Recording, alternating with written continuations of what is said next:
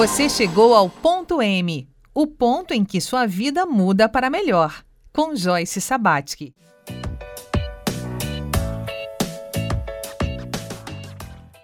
Olá, bem-vindo, bem-vinda ao ponto M, aquele ponto em que a sua vida pode mudar para melhor.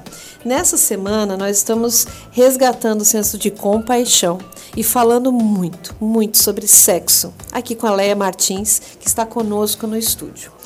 Leia, hoje, sexta-feira, em Ponto M, é o dia de Leia Martins, é o dia de falar sobre sexo e relacionamento. Então, assim, eu já vou entrar com a minha pergunta de primeira, porque o tema rende.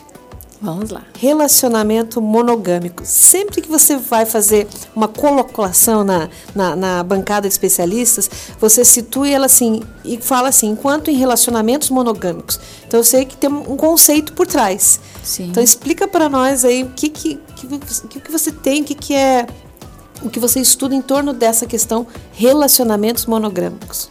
Teria que estudar um pouquinho a nossa realidade mais é, menos atual mas é, vou, te, vou, tentar ser bem breve.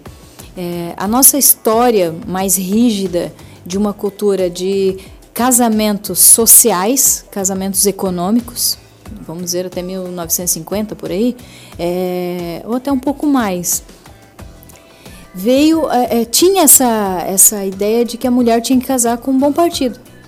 Então ela não escolhia, ela não casava porque amava. O amor vinha com o tempo, aí vinha aquela filharada, tinha que fazer sexo para agradar. Então, isso era um, um casamento é, nada romântico, né? Era por convenções. Aí o que, que aconteceu? Veio, veio a era do, do, do de Hollywood, né? Veio os primeiros vi, filmes veio o cinema e daí já a menina, a moça já não namorava no sofá com a sogra no meio. Ela já ia para o cinema e já mão naquilo, aquilo na mão, já namorava lá no fundo do cinema. Então já tinha mais beijos na boca, então já começou a florar a paixão. Eu não quero mais casar com o vizinho que ele é rico e velho e feio, sei lá, e eu não amo. Eu quero casar com a pessoa que eu amo. Aí vem o amor romântico. Eu caso por paixão. Não que seja totalmente ruim um ou ruim o outro, mas é, é a história. Uhum, essa, é uma construção, essa, né? É essa, essa, essa evolução. Aconteceu isso e né, tá, na, tá, tá aí para estudar. Nessa evolução do amor romântico, de um tempo para cá, nessa era mais moderna, para-se um pouco de analisar a monogamia como amor romântico, a minha metade da laranja, ah, ser felizes para sempre, até que a morte nos separe. Ou, ou não, eu sou um ser inteiro. Eu preciso das minhas experiências. Eu não quero ser submissa às vontades de A ou B. Eu quero viver as minhas histórias. Então, vamos partir um pouquinho do, do, do pressuposto de não monogamia. Mas quando eu falo de não monogamia, não quer dizer que eu vou viver no poliamor, que eu vou ir pro swing, ou que eu vou fazer um monte de coisa, que eu vou fazer um.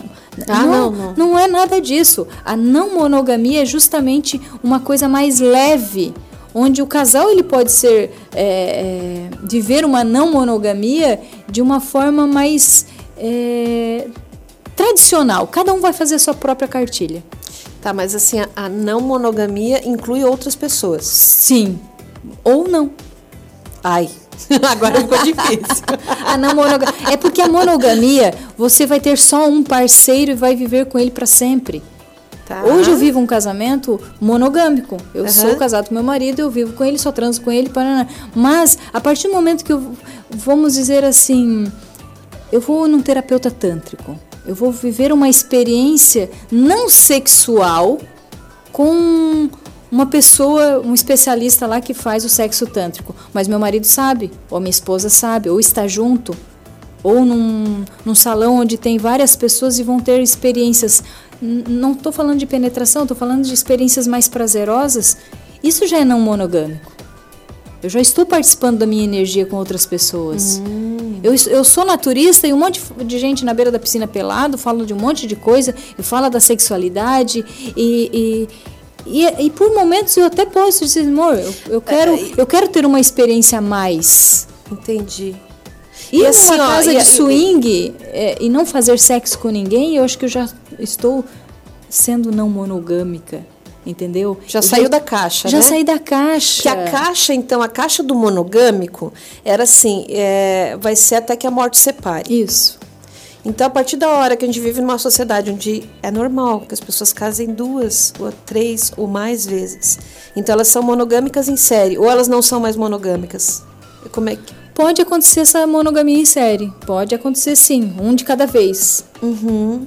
Mas aí vai, vai, vai, até que não sustenta aquilo Isso, e daí tem que quebrar. mas pode acontecer, tipo, um casamento onde é, o, o homem se apaixonou por uma outra mulher e a mulher, tudo bem, eu, não, eu tô doente, ou eu tô. Ou a gente é amigo suficiente, você quer viver na, na não monogamia, eu vou ser monogâmica com você, mas ele vai ser não monogâmico. Então é um outro tipo de relação. Então, cada casal vai viver a sua própria experiência. Uhum. Não precisa ser igualzinho o que a gente aprendeu. Isso já é sair da caixa. Então, quando fala dessa forma rígida de ser monogâmico ou não ser monogâmico, ser bissexual, não ser bissexual, ser é, assim ou ser assado, enrijece. Que assim, a gente saiu daquela caixa do até que a morte os separe, Isso. mas está querendo criar outras caixas. O que eu- isso é, e eu prefiro que não. Eu na minha no meu estudo é, é mais leve não ser não ser rígido. Tá? Em determinado momento eu fiz isso, agora eu não quero mais fazer. Agora eu posso ser assim? E não necessariamente uma experiência é, saindo da monogamia se configure uma traição. Isso é onde entra a honestidade do casal. Ser fiel é ser fiel entre os dois. Que às vezes tem mulher, ou, né, que às vezes, o, o tipo homem, se ela dizer, não, eu quero fantasiar agora com dois homens. Uh para ele já é uma traição. Só a fantasia já é uma traição. E se eu digo fantasia e tá tudo bem, tá, mas daí sai fora da monogamia, já tô fantasiando. Entendeu? Então, esse conflito de, de, de Certo e errado. certo, errado, pecado, valores, valores, pecado. tudo isso está dentro da nossa cultura, mais, mais patriarcal e repressora. Onde a gente tem que levar as coisas com mais fluidez. É onde entra justamente, é, estude um pouco mais, veja o que é bom para vocês, para o casal. Eu não estou dizendo para fazer o que eu fiz ou para fazer o que o outro fez. Um exemplo que eu costumo dar é, para finalizar o, o bloco, é se, eu, se um dia eu tive a, a vontade de beijar outra mulher e transar com outra mulher e meu marido deixou, primeiro eu não estou traindo ele porque ele sabe. Não é que ele deixou, né? Muito chato, muito feio falar isso, né? Ele não deixou nada, mas os dois participaram e foram junto para fantasia. Não quer dizer que eu sou bissexual. Eu quis aquela experiência. Mas não quer dizer que eu vá querer mais vezes. E, o, e a não monogamia ou as fantasias não quer dizer que eu preciso ser sempre daquele jeito. Eu posso passar pelas experiências. Legal. Olha, para você que chegou agora e já pegou o assunto quente e quer entender como que a gente chegou aqui, um recurso muito bacana aqui no Ponto M é que você pode acompanhar nosso conteúdo completo também via podcast de qualquer lugar no mundo e no tempo que você desejar. Nós estamos no Spotify e nas principais plataformas de podcast. Basta pesquisar joycesabatic.m que você chega até aqui.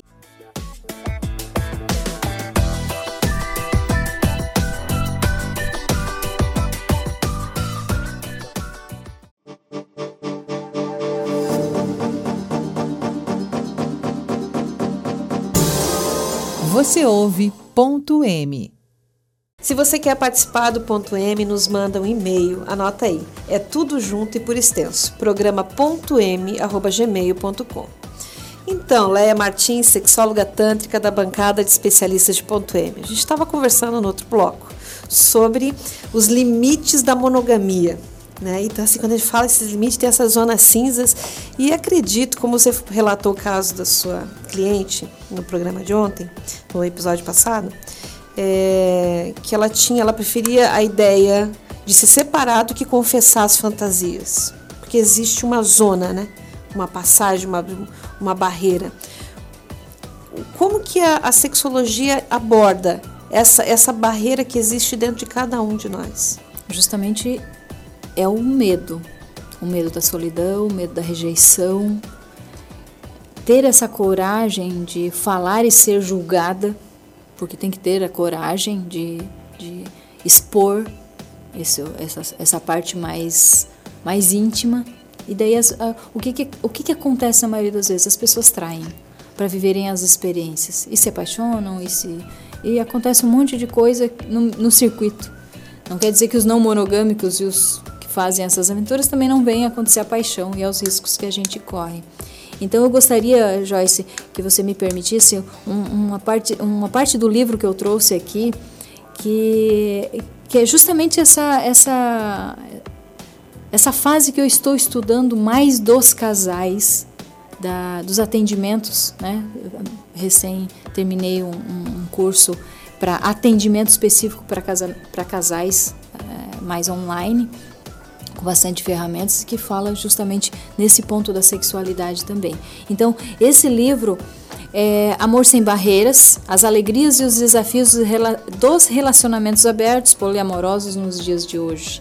Então, é, é justamente esse autor, né, os autores, eles falam dessas possibilidades que um título tão pequeno conta várias histórias. Não é igual, ninguém é igual. E nem todo mundo termina num bar de rosas porque abriu ou fechou a relação. Existe o caminho. Então, nessa parte do livro, é o caminho para a solução desejada. Aí vem de encaixe com a pergunta que você me fez. E tem uma frase aqui que diz, né, é, do Albert Einstein: o importante é não parar de se questionar. Ou não parar de questionar. Então, assim, ó, é uma verdadeira arte a capacidade de abrir-nos para novas ideias, especialmente se parecem assustadoras ou impossíveis quando a ouvimos pela primeira vez. Porém, a cada dia que passa, mais pessoas estão descobrindo que os conceitos rígidos com que fomos educados já não nos servem mais ou estão bloqueando o nosso caminho. Precisamos Precisaremos de alguma, é, de alguma coragem se quisermos ter condições de avaliar possibilidades que podem estar além dos nossos quadros de referências normais, né, entre aspas. Também precisaremos ter coragem para ter o que realmente pode para ver o que realmente pode acontecer, reconhecer que nossa situação no momento pode não ser inteiramente satisfatória Veja bem, apesar de termos tentado corrigi-la, criar uma situação nova também requer coragem. Sim. E criatividade, claro. Com criatividade e liberdade, podemos ser capazes de levantar todas as ideias possíveis e ter coragem para abandonar padrões de pensamentos antigos e angustiantes. Que interessante. Então, no entanto, é, seguir né, com, essa, com essas com, com ideias novas, ideias, possibilidades no campo das ideias, no momento que, que você pensa, não, não pode. Ah, e se. Sabe que, que isso é engraçado que vem pelo caminho do sexo. Mas você trata ali a criatividade, né? Quando a gente idealizou, quando eu idealizei o ponto M, o ponto M fala basicamente para a mulher empoderada a mulher que já teve suas conquistas materiais, mas assim ainda tem um ponto para mudar para chegar numa vida plena. E uma, uma coluna mestra, é, né, é uma coluna vertebral do programa é estimular a criatividade como uma libertação, um caminho de libertação, de você é, conseguir acessar o poder de desejar a vida, desejar o melhor da vida. Né? Então, olha que interessante, né? E daí você traz essa frase do Einstein, né? Se questionar, se questionar Isso. como uma criança, né? Se questionar, mas por quê? Como é que é? E o que, que é aqui, né? Os julgamentos vêm antes. E às vezes o que para mim é tranquilo ir numa casa de swing ou ir no sex shopping, para outros pode ser muito difícil ir lá comprar um vibradorzinho que já está traindo o marido, que já está se traindo, que então já é um traidor. O vibrador já é um traidor. E olha, olha a profundidade das nossas crenças e das nossas inseguranças, a nossa falta de, de honestidade, de a quantidade de medos, né? Uhum. Então vamos ser criativos. Leia, Primeiro. eu só tenho a agradecer. é, um, é uma honra ter você na bancada especialista de ponto M, trazendo o tema da sexualidade com uma amorosidade tão grande né, com uma fundamentação tão grande e com essa sabedoria. Eu sabia que você e o Juarez tinham algo em comum, sabia que era um vô curandeiro, mas que bacana, né? E, é, e, esse é o espírito de Ponto M. Então, assim, para resumir essa semana, Daí uma frase minha: não pare de desejar, seja um ser desejante. Isso. Busque os caminhos, os recursos tem e a gente traz aqui para vocês um pouquinho deles, né? E é isso, o cultivo de biografias tem esse espírito, de cultivar a vida em todas as suas adversidades, como uma planta rara e repleta de força curativa. Agradecemos profundamente todas as experiências compartilhadas nesta última semana, torcendo para que tenhamos sido instrumento daquela mensagem que precisava chegar no seu coração. Nos encontraremos aqui na semana que vem. Fique agora com esse belo poema escrito por Rudolf Steiner.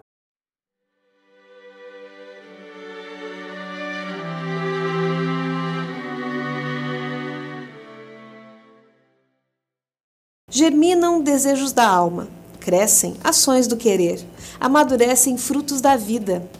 Eu sinto meu destino, meu destino me encontra. Eu sinto minha estrela, minha estrela me encontra. Eu sinto minhas metas, minhas metas me encontram. Minha alma e o mundo são somente um. A vida fica mais clara ao meu redor. A vida fica mais difícil para mim a vida fica mais rica em mim. Aspire a paz, viva em paz, ame a paz. Vou fugir dessa metrópole libertação